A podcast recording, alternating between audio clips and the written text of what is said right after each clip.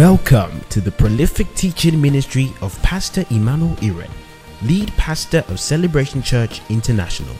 It is his vision to partner with you for your progress and joy in the faith. Ready, set, grow. Hallelujah. So we're getting straight into the teaching of today. And we're going to revisit an anchor text that I've used um, for midweek service and last Sunday. And we're going to start from Philippians 1 7 once again. I'm starting from the word in so much, just in case you are reading along with me, and you should. It says, In so much as both in my bonds, don't think James Bonds, He's talking about chains, okay? Not James Bond. Anyway. And in the defense and confirmation of the gospel, ye all are partakers of my grace. And I want to start by talking about partakers of grace. You see, I have established that as it pertains to global evangelism, it is not the exclusive responsibility of apostles and prophets and ministry gifts in general. It's for everyone in the church. And so Paul is writing to a church and he says, You are partakers of my grace. You partake with me in my bonds. Like we shared last Sunday, you have a responsibility to take up your chains. All right, don't ignore any inconvenience that the gospel will bring your way. You're partakers with me in defense. So you, as a believer, must also be capable and ready to give an answer to anyone who would ask the reason of the hope that is in you. We talked about chains last Sunday. We talked about defense on Wednesday, First Peter chapter 3, verse 15. Be ready to give an answer to those who ask the reason of the hope that is in you. And he says to do that with meekness and fear. So you should be able to give an answer, able and ready. And today we want to talk about confirmation. Confirmation. So you see, when Paul spoke of the gospel and its propagation, especially in this context, he spoke of it in these three regards chains, defense, and confirmation. And we're going to talk about confirmation. But first, you, you have to realize that the words defense and confirmation are judicial terms. And by that, I mean these are terms that will apply in the courtroom in some shape or form. So you will hear the word defendant in the courtroom. Who is a defendant? A defendant is a person or an institution that is accused or sued. He's brought to court to answer. Such a person is brought to court to answer. All right? So that's a defend, defendant. So um, when Paul talks about defense, he's talking about having to give an, a reply to an accusation give a reply to an accusation. I told you the Greek word translated defense is apologia, and it actually means to give a reply. That's the literal meaning, to give a reply. All right? And the word confirmation actually means to witness under oath. So you are a defendant and you're brought to the stand. And you're interrogated, and every response you give is under oath. So that's what confirmation means to say something under oath, to speak the truth. All right? And dispel every lie and doubt. To bring clarity to a situation, to a context, to a question. You see that word used in Hebrews chapter 6, Hebrews chapter 6, verse 16. It says, For men will men verily swear by the greater, and an oath for confirmation. See that word confirmation? An oath for confirmation is to them an end of all strife. And this is what he's saying. He's talking about how legal systems work. He says, Many people make an oath for confirmation. And that confirmation is the end of all strife. For instance, in some legal systems, if they ask you, what's your name? And you say, your name is Emmanuel Iren, well, they say, um, how do we know that your name indeed is Emmanuel Iren? And then we come to a consensus and they say, go swear an affidavit. So the moment there is an affidavit, all right, in King James terms, there is an end to all strife. So now they know without a shadow of doubt that my name indeed is Emmanuel Iren. All right. And that's what he's talking about here. So the idea of confirmation is to so establish the truth until all doubt is eradicated. Is to so establish the truth until all doubt is eradicated. For instance, the Bible tells us in Acts chapter 19 of Paul's ministry in Ephesus and uh, the miraculous signs that occurred there to attest to the authenticity of his ministry. The Bible tells us of a story of the seven sons of Sceva. how these guys they had heard of Paul and how he expelled demons. And um, so they thought it was just about the way he said it and how he said it and so they tried it. Meanwhile, mind you, they were not Christians. They were not believers. Because if they were believers, it would have worked. Because the Bible says, This sign shall follow them that believe, they shall cast out devils, okay? So I'm saying that because some people read the Sons of Sceva story and they're afraid in their mind that if they try to cast out devils, the devils will say, eh, Jesus, I know. Paul, I know. Emmanuel, I know who are you. That's never going to happen. All right, you're in Christ. If anyone should say, Who are you? Say, I'm in Christ. Hallelujah. you never stand before a demon by your own merit. You stand in the name of the Lord. Don't forget, he says, In my name they shall cast out devils. All right? But these guys, they didn't know the Lord. They were not born again. And they just tried to do it. And guess what? The sons of Sceva beat them. Or the demons, the, the, the demon possessed person pounced on them and beat them. And they had to flee. But the Bible tells us that because of that, the popularity of the gospel spread. Everybody heard that demons know of Jesus, demons know of Paul, and they didn't know of anyone else who was not in Christ. And so that aided the popularity of, of Paul's ministry there, along with other miracle, miraculous signs and all of that. And now, the Bible eventually told, told us in Acts chapter 19, verse 20, it says, So, I like so, meaning as a result of all of this, so mightily grew the word of God. I like the fact that he talked about growth. The growth of the word, as if the word is, is a person that can grow in height or, you know, grow in span. So mightily grew the word. What does it mean, so mightily grew the word? How can the word grow? He's talking about the influence of the word. The influence of the word can increase. So mightily grew the word of God until it prevailed. Oh, glory to God. How do we know the word of God prevailed? Because when Paul first got there, these guys were idol worshippers. All right, but because of Paul's ministry, the Bible says people brought all their idols and they threw them away. People brought all their books, all their satanic and occult books, all their books of curious arts, and they threw them into fire. So much so that the silversmiths who were responsible for making the idols began to lose their money because people were not coming. That's to tell you how wide and how great the influence of the gospel in that city became because of Paul's ministry. So it grew.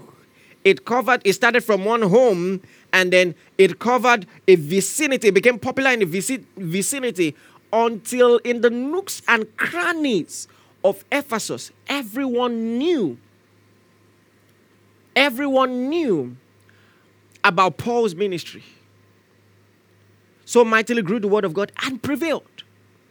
It means the idea of the gospel, the truth of the gospel became the prevalent religious thoughts in that vicinity. When we look at predominantly Christian nations in the world, they weren't always like that. They weren't always like that.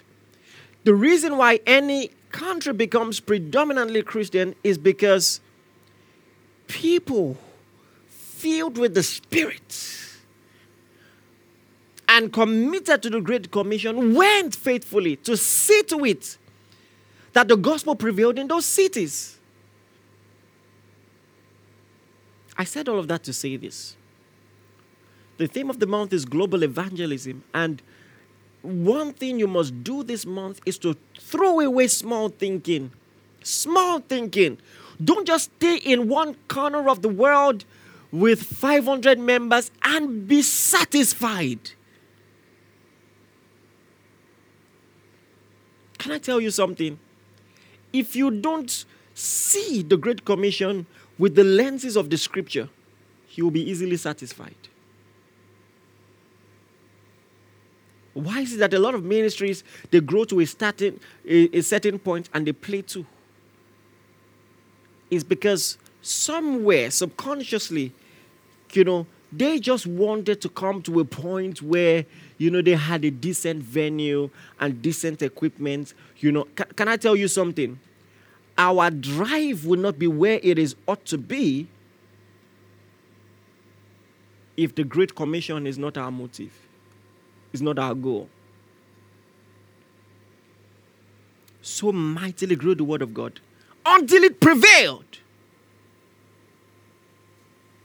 until it dominated that's our goal. Not just to have a mega church somewhere and be satisfied. I'm thinking, in my city, where is the gospel? So I'm thinking, listen, I, for, for, for the writer to say this, it, it tells you the kind of mentality he had. He's more, more or less checking the pulse of the city to check the temperature of the gospel. What's the effect of the gospel on this city? And then he checked and says, ah, this thing grew. This thing prevailed.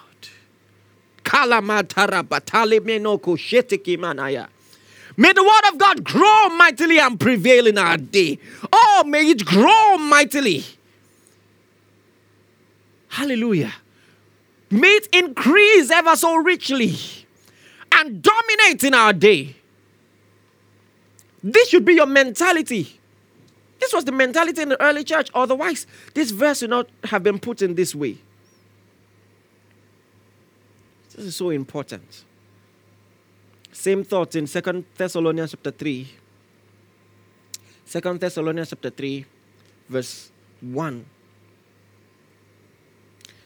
2 Thessalonians chapter 3, verse 1. It says, Finally, brethren, pray for us that the word of the Lord may have free course I wish I had more time to talk on that. Free course and be glorified. What does it mean, glorified? And be honored. So it has to grow in influence and be honored in your city. Be honored on social media. Be honored. The Word of God can grow in influence until you see that predominantly everywhere you look, the Word of God is honored there. He says this is something to pray about.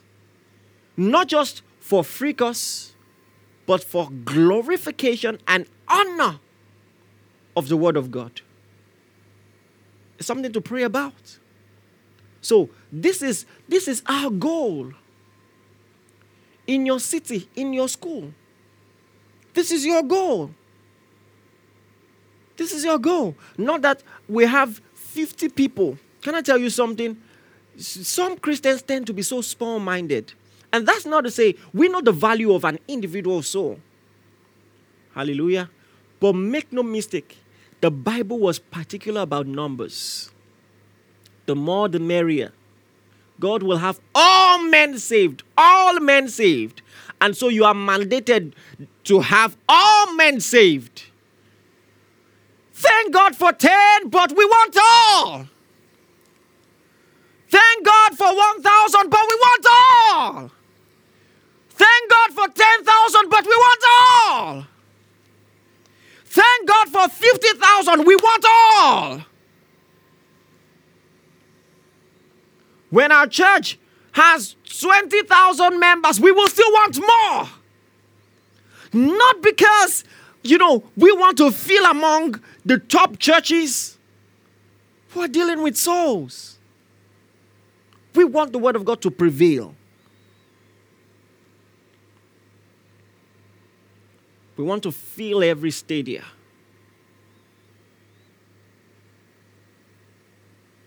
Propagate this message on every platform available. Thank you, Jesus. It says to pray that the word of the Lord may have free course and be glorified, even as it is with you. Something to pray about, it's something to wish for. All right? It's something I, I, I, I, I, if I had more time, I would have shown you how those two words were used interchangeably. All right? It's a desire to have, a burning desire to have. So this is important. Paul speaks of confirmation of the gospel. And that's what we're talking about. In general terms, defense is concerned with convincing naysayers, convincing unbelievers. Confirmation is concerned with strengthening believers. I take that again. Defense is concerned with convincing naysayers. Confirmation is concerned with strengthening believers. However, there is confirmation in defense, and then there is defense in confirmation. And I'm not trying to confuse you, I'll explain what I'm saying. When you are defending the gospel, there is a confirmation in that defense. Because confirmation, as I defined it, is to say something, you know, under oath. I mean, that's that's what it means in, in, in court. All right. But to eradicate every doubt. Eradicate every doubt. I'm going to tell you how, mainly by repetition. All right. So you have to say it again and again and again to rebuttress what you had been saying before in defense. Many times you have to do it twice, three times, ten times. So there is a confirmation in defense. You can establish your case in defense. But there is also a defense in confirmation. So when you're talking to believers, for instance, sometimes history has it that some falsehood will creep into the minds of people, creep into the hearts of people. And you will have to do a defense to reconfirm what you first taught them. So many times you have to do apologetics for people who already believe. In fact, most of Paul's defense was in confirmation for believers. The entire book of Galatians was a defense. But he defended to confirm, to strengthen, to establish. This is so important. And someone says, How come both of them um, are interchangeable? Well, let me put it to you this way. Like I said, in more general terms, they are different. But strictly and theologically speaking, they are the same. They are the same. Let me quickly show you a principle in the Bible or, or a principle of Bible interpretation. It is called Granville Sharp's rule. Listen, it's confusing, all right, potentially confusing, but you're going to get it. I'm going to explain it in as simple terms as I can. All right. It is also called TSKS principle. TSKS principle.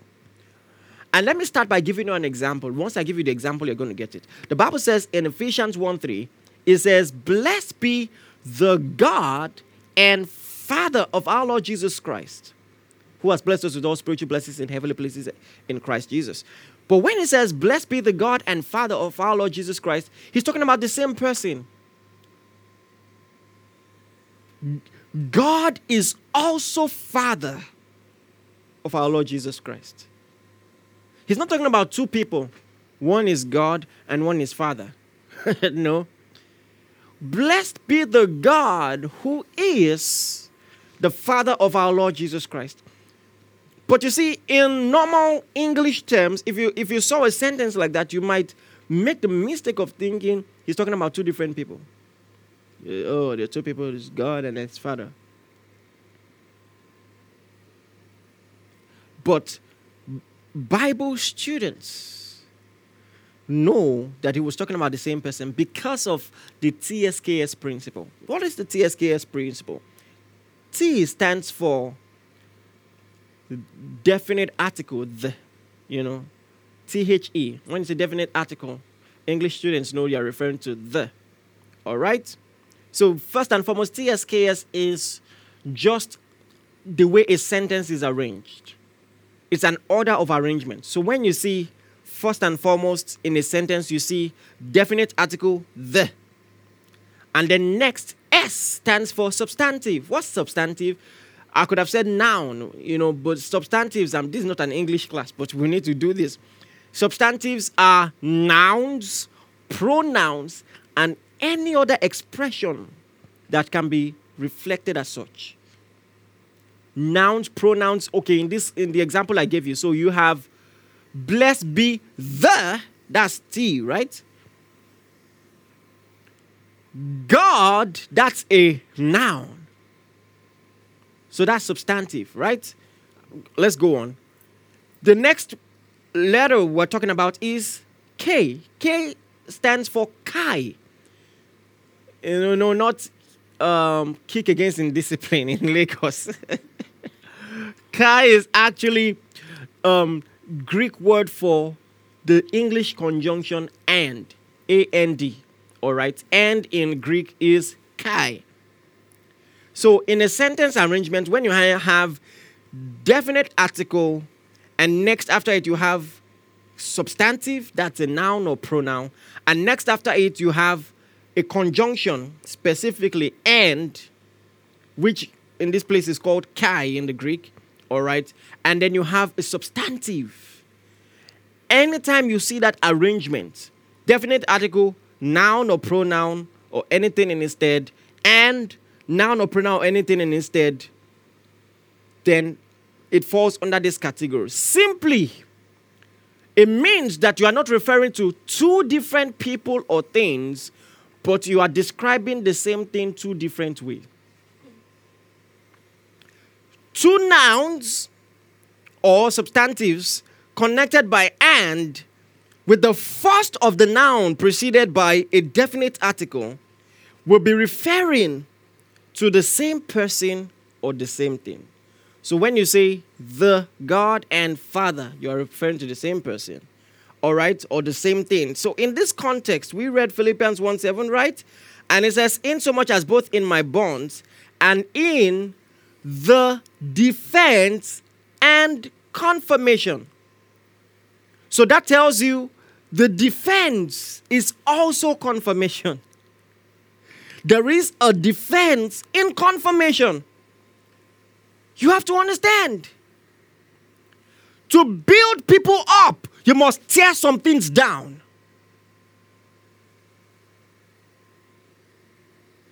So, what a way to confirm the word of God in the hearts of people, establish the word of God in the hearts of people without tearing falsehood down. So, in building, we tear down. No wonder Jesus said, Every plant that my heavenly Father has not planted shall be rooted out. You see, Jesus in his teaching ministry knew he was coming to eradicate every falsehood that was prevalent in his day. He was coming to eradicate it. He wasn't mincing words about it. Can I tell you something? If we are too political, we will not be effective. Like Charles Spurgeon said, peace if possible, truth at all costs. You can't be too bothered about how truth is said, as important as presentation is, when people are dying. Do you know the effect of falsehood on people? You should be more bothered and concerned about the effect of falsehood being left to linger. Every plant that my Heavenly Father has not planted shall be rooted out. Peace, if possible, truth at all cost. We must have a church that is bold to speak the truth. We must be a church that is bold to speak the truth. So, very quickly, I want to talk about how to confirm the gospel. How to confirm the gospel. Let me read to you from Hebrews chapter 2, from verse 1 to 3. Hebrews chapter 2, from verse 1 to 3. It says, Therefore, we ought to give the more earnest heed to the things which we have heard, lest at any time we should let them sleep. For if the word spoken by angels was steadfast, and every transgression and disobedience received a just recompense of reward, how shall we escape if we neglect so great salvation, which at the first began to be spoken by the Lord and was confirmed unto us by them that heard him? Which at the first, he talked about salvation, which at the first began to be spoken of by the Lord and was confirmed. What does it mean, confirmation, in this, in this context? It means to say the same thing again. The Lord said it, and every other apostle said the same thing. That's confirmation. So, the first way to confirm the gospel is through repetition. Listen, we must repeat this thing. There has to be a frequency to it to be effective. So it's not enough, you know, to just put one caption once in a year. Or on your birthday when you put, you know, a special birthday photo shoot, which everybody does these days. All right, I'm not looking at anyone in the studio. Joy Bliss, how are you? All right, so which everybody does these days. but that's not that's not enough. All right?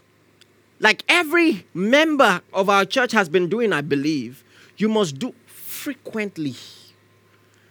There has to be a frequency to it, consistently. Like I showed you, you know, on Sunday, no, midweek service, how, you know, um, Paul told the leaders in Ephesus, he says, Remember that for three and a half years I did not cease night and day to warn you with the gospel, with tears. You only get to establish a truth that you repeat. With repetition is emphasis. It takes emphasis for the gospel to prevail. It takes emphasis for the gospel to be established. Emphasize it. There has to be a frequency to it. This is so important. You say it repeatedly. Hallelujah. Can I tell you something? You have every permission in the Lord to annoy everybody about, uh, about the gospel. Let them know that you, you talk about it all the time. Talk about it all the time. Talk about it in the morning. Talk about it in the afternoon. Talk about it in the evening. Talk about it on Facebook. Talk about it on Twitter. Talk about it on Instagram. Talk about it in your office. Talk about it in school. Talk about it with your family. Talk about it with your siblings. Talk about it with your enemies. Talk about it with your friends.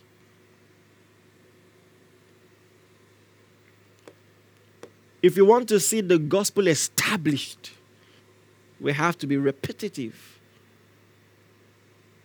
It is through repetition that the gospel got to us. The generation before us was faithful to pass it down to us.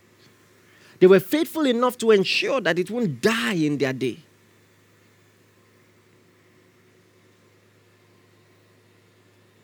Number two, how to confirm the gospel popularity. Popularity. I cannot stress this enough. Listen, this month I'm going to have, there's a service we're going to carve se- separately and specifically to teach on social media, propagating the gospel through social media. It's a training every member of this church must have. You have to understand this is the major way any information spreads in the world. Any information worth sharing. And guess what? There is still nothing in the world worth sharing more than the gospel. Nothing. Nothing deserves more attention, more likes, more shares, more comments than the gospel of Jesus Christ. We're going to talk about that. You have to develop a discipline. When you see a post, don't just say, hmm, very nice. If it's about the gospel, like, comment. If possible, comment twice.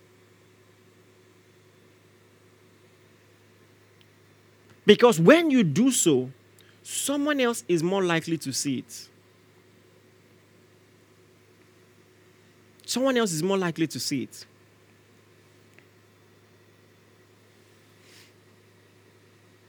It's important that, that the gospel goes viral.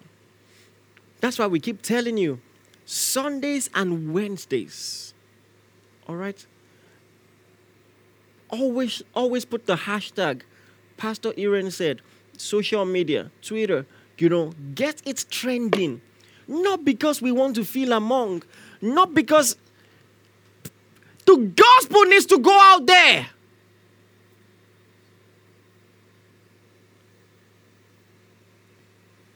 How dare anybody have an issue with that? Listen, someone went to a reality TV show, and I say this respectfully. Someone went to a reality TV show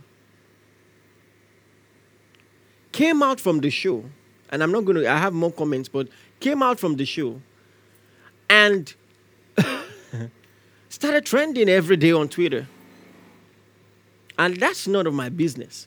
But I'm just saying, now you have a message that can save lives. It wasn't difficult for such a person who just went to a reality TV show to gather a faithful following. But you, you claim that Jesus Christ is your Lord.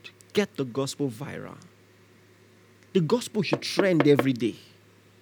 So maybe what the media team is asking us to do is not even enough.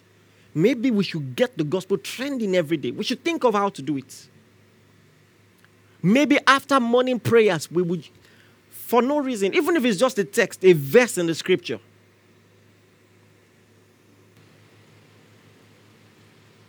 So it's important. You have a part to play, a role to play in making sure the gospel stays popular. Make it popular. It's not a secret. It's the Great Commission. It's good news, not good secret. Good news. All right? Next thing I want to talk about third way to get or to confirm the gospel is strength and stability.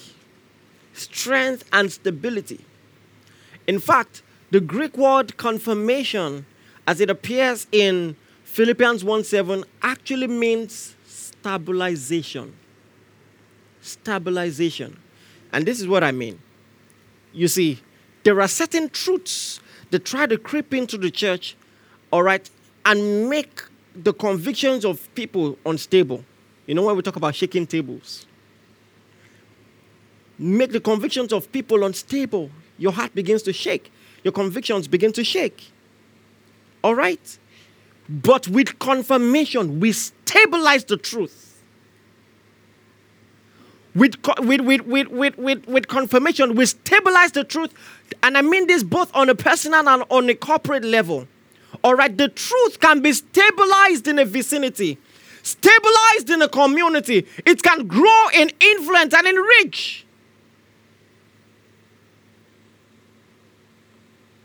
So you have to always check the pulse of your city. What are they emphasizing? What are they listening to? And if the gospel is not trending, is not dominating, that city is out of order. Bring stability to your city by confirmation, by emphasizing the gospel, helping it grow in strength and popularity and stability. This is important. I wanted to see um, the way these languages were used in the Bible. Look at Galatians chapter 1, verse 6. I'll read verse 6 and 7. Galatians 1, verse 6 and 7. It says, I marvel that you are soon removed from him that called you into the grace of Christ unto another gospel, which is not another, but there be some that trouble you. You see? Trouble you.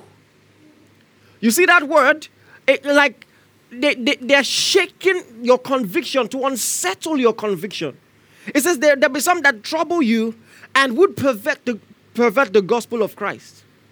So Paul had the responsibility, you know, once or twice the Bible tells us that he went from church to church, strengthening churches. How did he strengthen them? He didn't take them to a gym. he just kept sharing the word of God with them. As he kept doing that, he kept strengthening them. But the opposite also applies. The more the church is exposed to falsehood, the more the conviction of the church continues to win. It, con- it continues to recede. All right? So it's not just about investing in the right knowledge, it's also about, like I told you, we build by tearing down. There are some things we have to tear off and cut off. I've told you time and again, you can't read every book. You can't listen to any sermon. The Bible says to guard your heart with all diligence. Employ a guard to stand in front of the gate of your heart. It says, because out of it are the issues of life. It doesn't matter what you want to say, what you want to do. It is the quality of your investment in your heart that will direct your thoughts and your words and your actions. You don't control thoughts with thoughts. It is what you pay attention to that will regulate the thoughts that you think. You can change your dreams by cha- changing what you pay attention to. If you watch football too much, you will dream of football. If you, why is it that Peter was hungry in Acts chapter 10 and when he slept and God wanted to speak to him in the dream, God used food to speak to him. You think it's, a, it's an accident? your attention and your desires, all right, will regulate your experience, even your spiritual experience. This is so important. So he tells the church at Galatia in chapter 5 verse 12 that's another text. Chapter 5 verse 12 galatians 5 12 it says i would they would even cut off which trouble you. It says ah, it's my desire. Cut them off. I'm giving this as a prophetic instruction. You know there are some people you listen to you just won't be sure of tongues anymore as a gift you just won't be sure of charismatic ministry as a gift cut them off some people you listen to, you are no more sure if salvation is by grace through faith alone. Cut them off. Attention begets desire. Anything you pay attention to, you begin to desire. This also applies to overcoming temptations. Cut off. Any inconsistent, anything that is not wholesome, cut it off. All right? But it's so important. It's so important. Because everything that has the privilege of thriving with repetition will be established. That's the simple principle of confirmation. You see, everyone who has tried to take over the world understands this principle. Hitler was found to have said, or quoted to have said, if a lie would be told often enough, it will soon be, be believed true. If a lie would be told often enough, it will soon be believed true.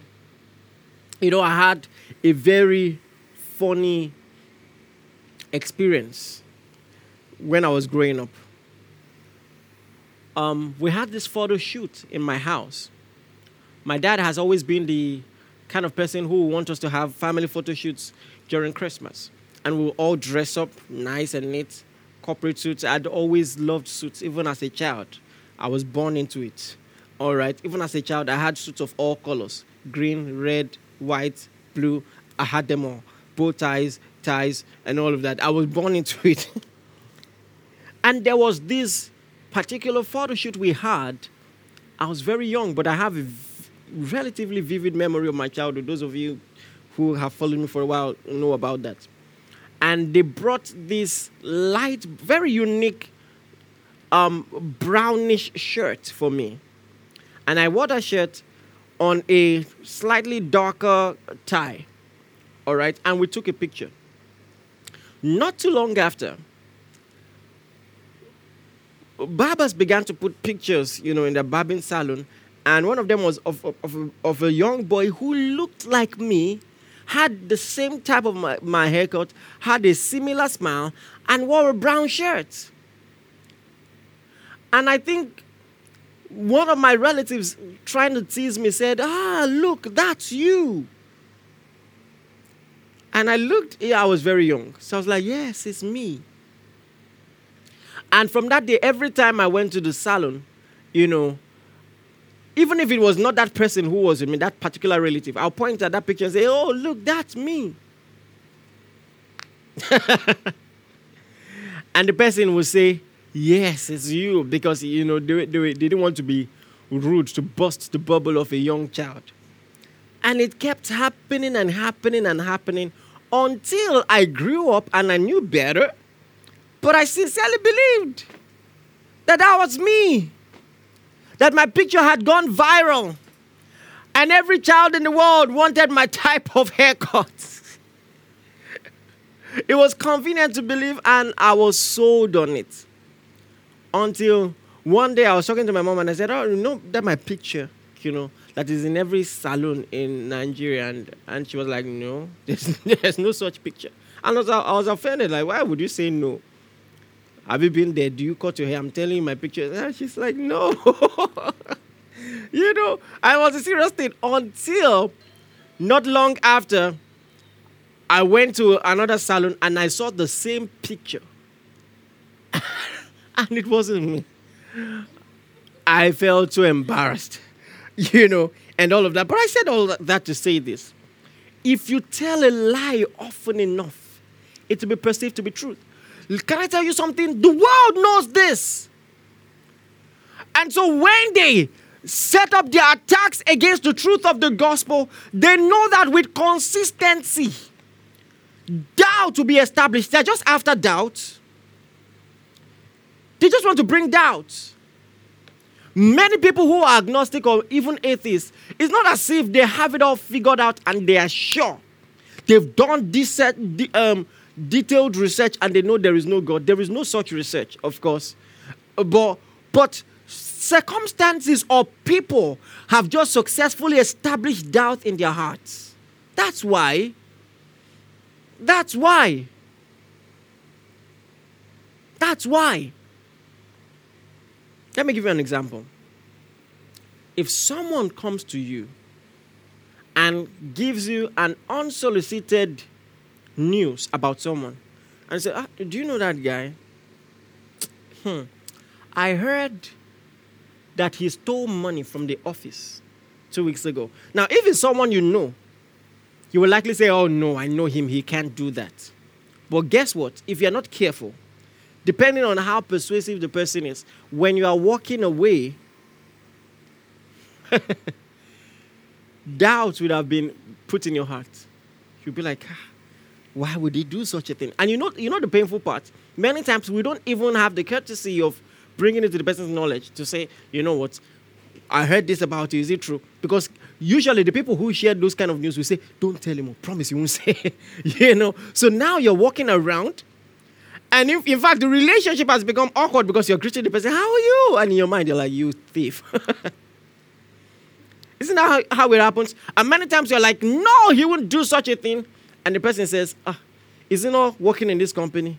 You say, Yeah, he works in that company. Does he not drive this car? Oh, yes, he drives this car. Is he not from this hometown? Yes. Because the logic is if I tell you five true statements and the sixth statement is a lie, you are more likely to believe it. It's behavioral science. And they have cheated the church out of a lot because of what I'm just telling you. You have to be discerning. And not just discerning so that you can stop the lies, but also so that you can propagate the truth. Bring stability and strength to the gospel through repetition. Even lies prevail with repetition. How much more the truth of God's word? If the people telling lies are more repetitive, lies will prevail. You have to understand this. What is this little light of mine? No, it's not meant to be little. It's not meant to be little. Shout it on the mountain tops. Sing about it in the valley. Climb on the roof and let the whole world know. If you don't talk, people will suffer. The truth will be forgotten.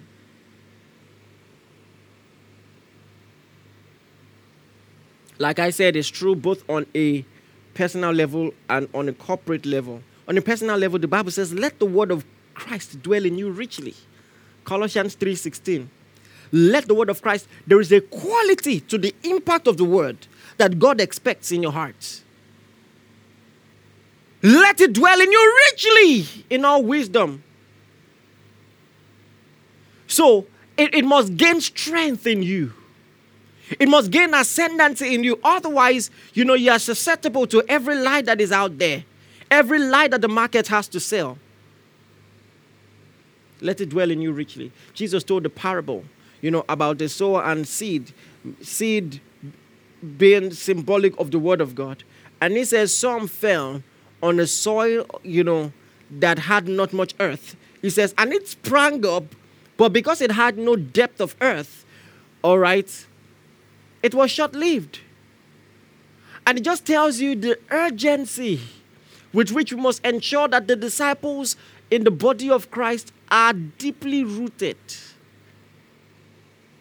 Even if you know it, hear it again. You've heard it, hear it again. Repetition is the principle of emphasis, emphasis is the principle of conviction. So important. And the fourth thing, which is my major point for today, just in case you don't know, the theme of this sermon is actually Olympia, and I will tell you why. The fourth way to confirm the word of God is to compete. A lot of Christians don't know this. You don't know this. You are meant to compete with the truth of God's word. You have to understand there is an opposition out there. The enemy has a truth, also, his truth. Of course, he's a liar and the father of lies. All right, but he's trying to infiltrate your culture with his lies. So there is a competition whether you are conscious of it or not. And so you must tell the truth of God's word in such a way that is competitive. It must be more compelling than the opposition. It must.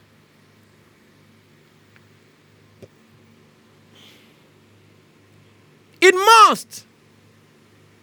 A lot of people don't know this.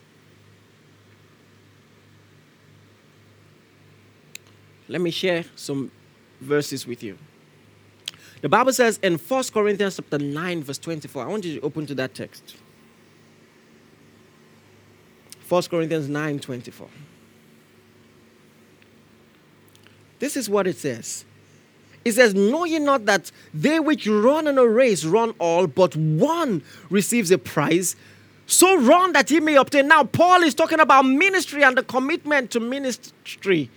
And he uses, you know, the illustration of a race.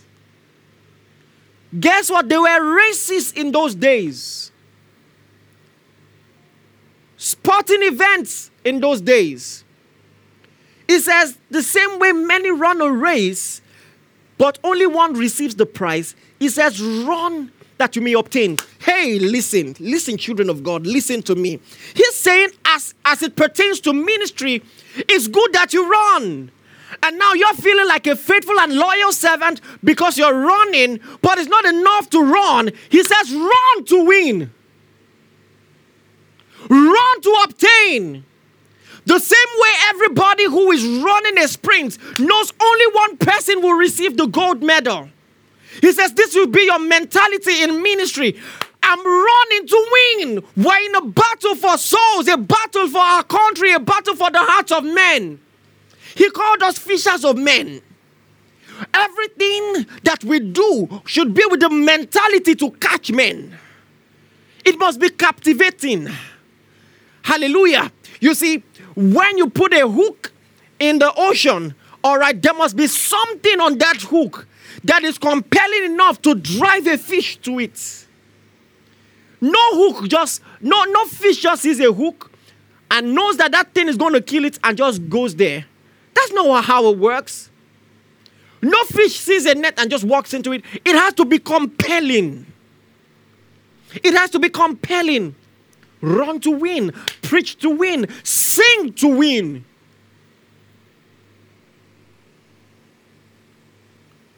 He says, Every man that striveth for mastery is temperate in all things. He's, oh, glory to God. He's using sporting events to teach you. Have you seen athletes? They don't eat just anything.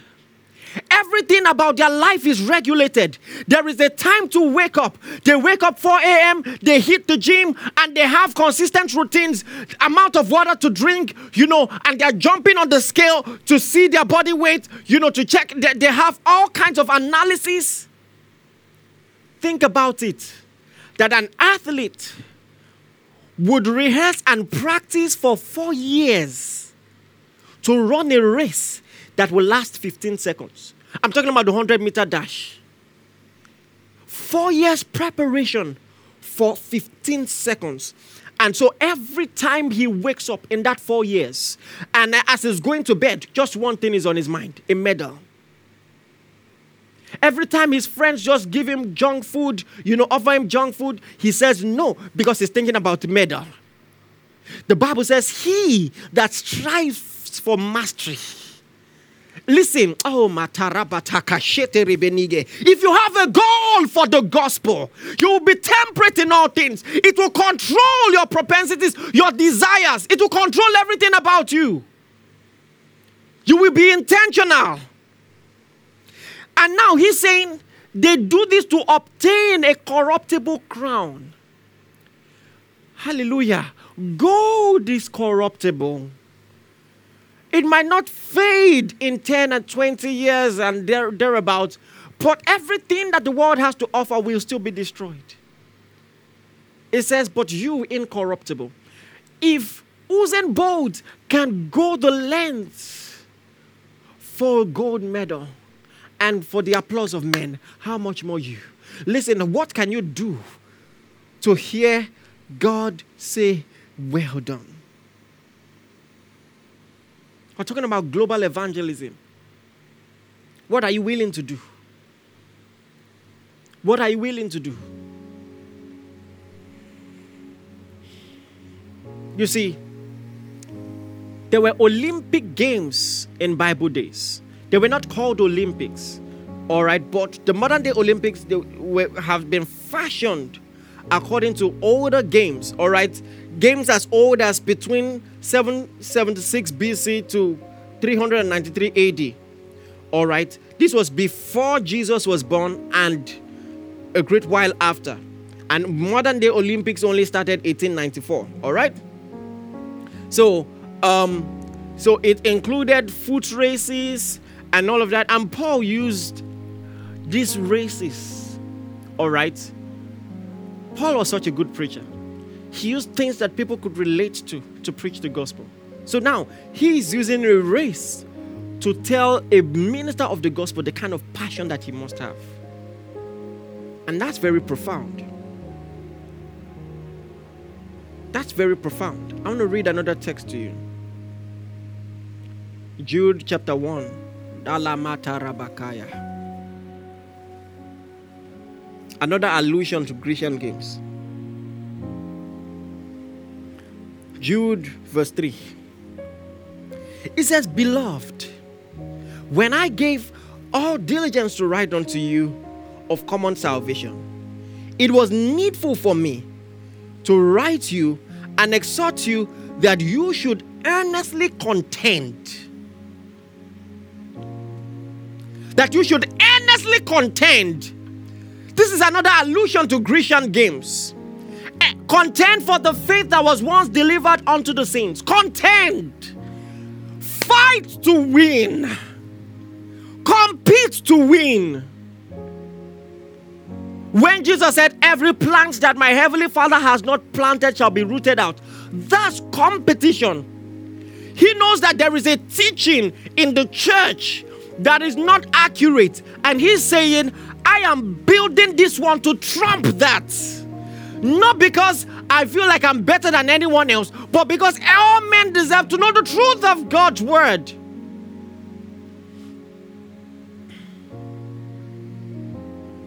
The church must stop blinking in the dark. If we are going to impact the world, we must tell this message in every platform that matters. They can't edge out anymore. You have to be interested in the spread of this message.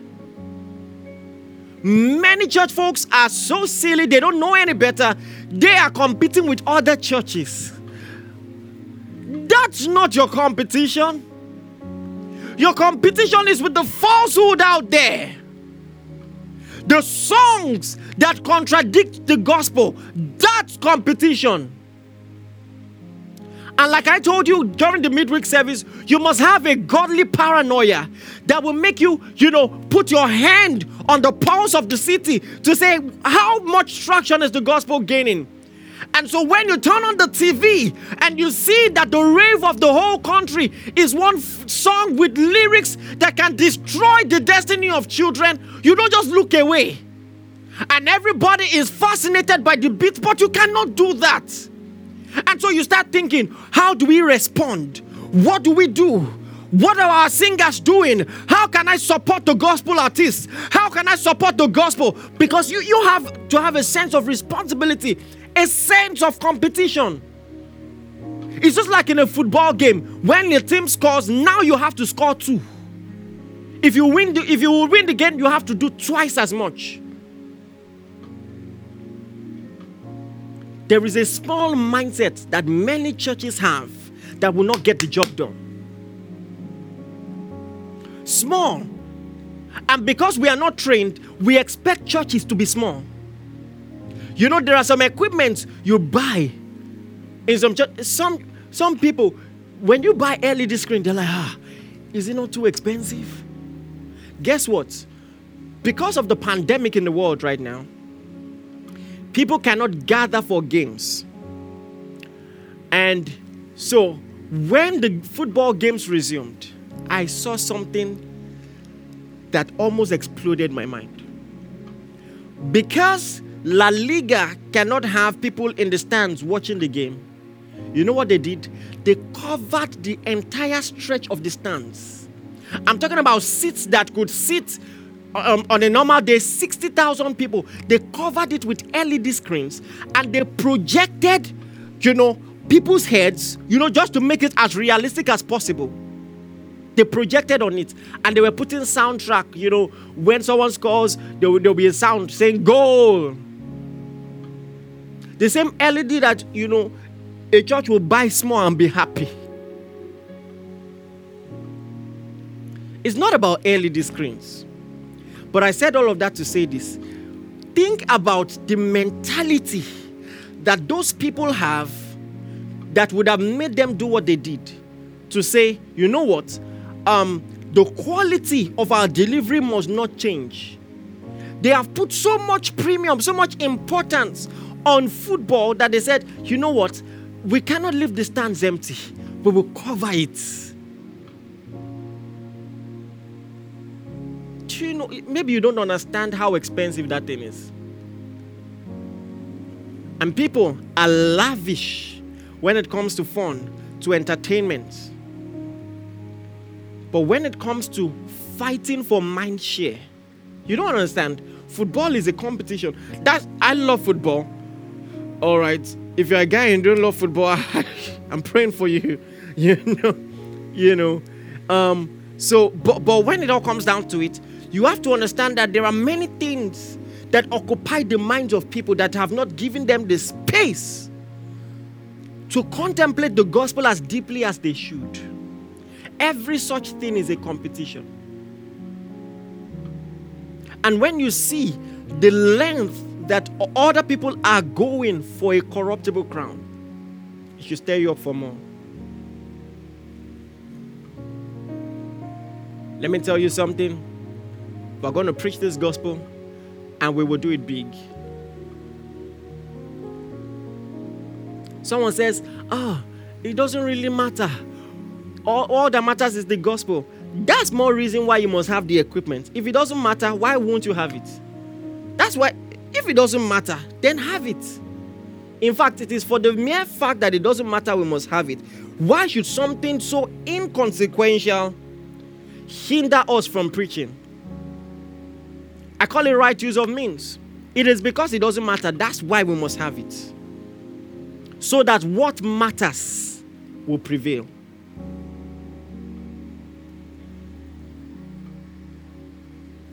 We must create platforms. Listen to me, every intelligent Christian listening to this sermon, we must create platforms for the gospel to prevail. Start using your intelligence. All right? Many of these folks have an agenda behind all their innovation. No one is talking about Netflix, what Netflix is doing. Virtually every movie has a gay scene now. Do you think that's an accident? What are we doing? What, what has been your response when you saw that trend? How are our gospel mo- movies doing? What are you going to do? Listen, I have plans I'm going to share with you. But first, I just wanted to stir your heart with this sermon. Let the word of God grow mightily and prevail. I'm going to end with a text.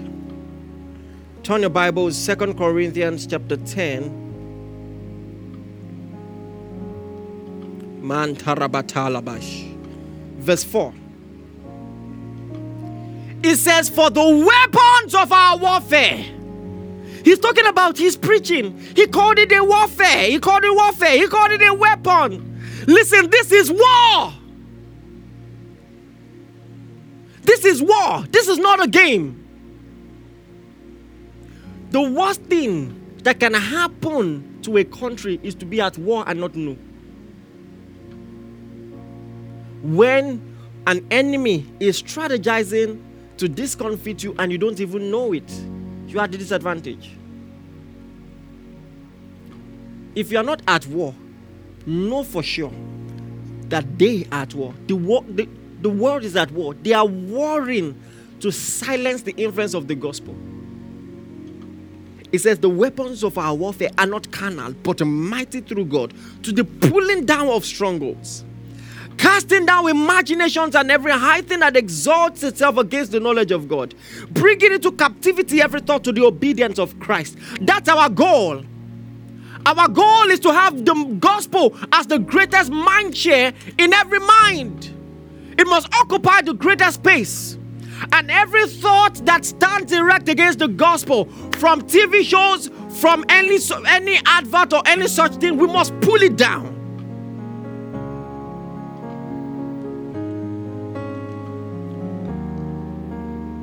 Someone sent me a video, and there is this ad that that pops up on on some children's channels, and the ad, you know, talks about adult stuff. You know, um, same-sex marriage, and you know, and all of that trying to sensitize the children. And guess what? The people who brought this to our knowledge noticed that those videos never pop up when it's the parents watch, watching. So somehow they, they use maybe facial recognition or all of that, but it will never pop up when they are watching. It's only when the children are alone with their tabs that it will pop up. If you are not at war, let me tell you for sure the devil is at war with you. And you have to respond. You have to respond. So, I, I just want you to be stirred up to do something. Use the platform that the Lord has given you to propagate this message. Let the gospel spread through you. Just pray in the spirit wherever you are.